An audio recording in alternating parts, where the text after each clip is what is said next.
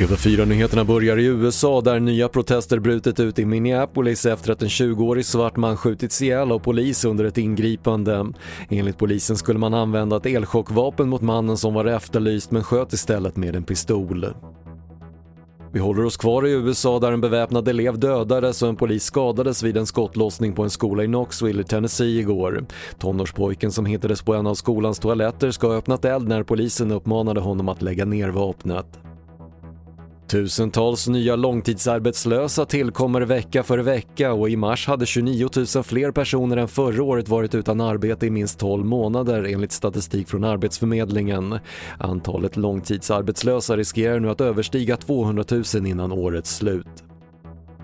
Och friluftslivet fick se ett uppsving under pandemin. Nästan tre av tio uppger i en enkät som SR gjort att de ägnat sig mer åt friluftsliv än vanligt. Två av tio uppgav att de tränade mer och lika många uppgav att de tittade mer på filmer och tv-serier.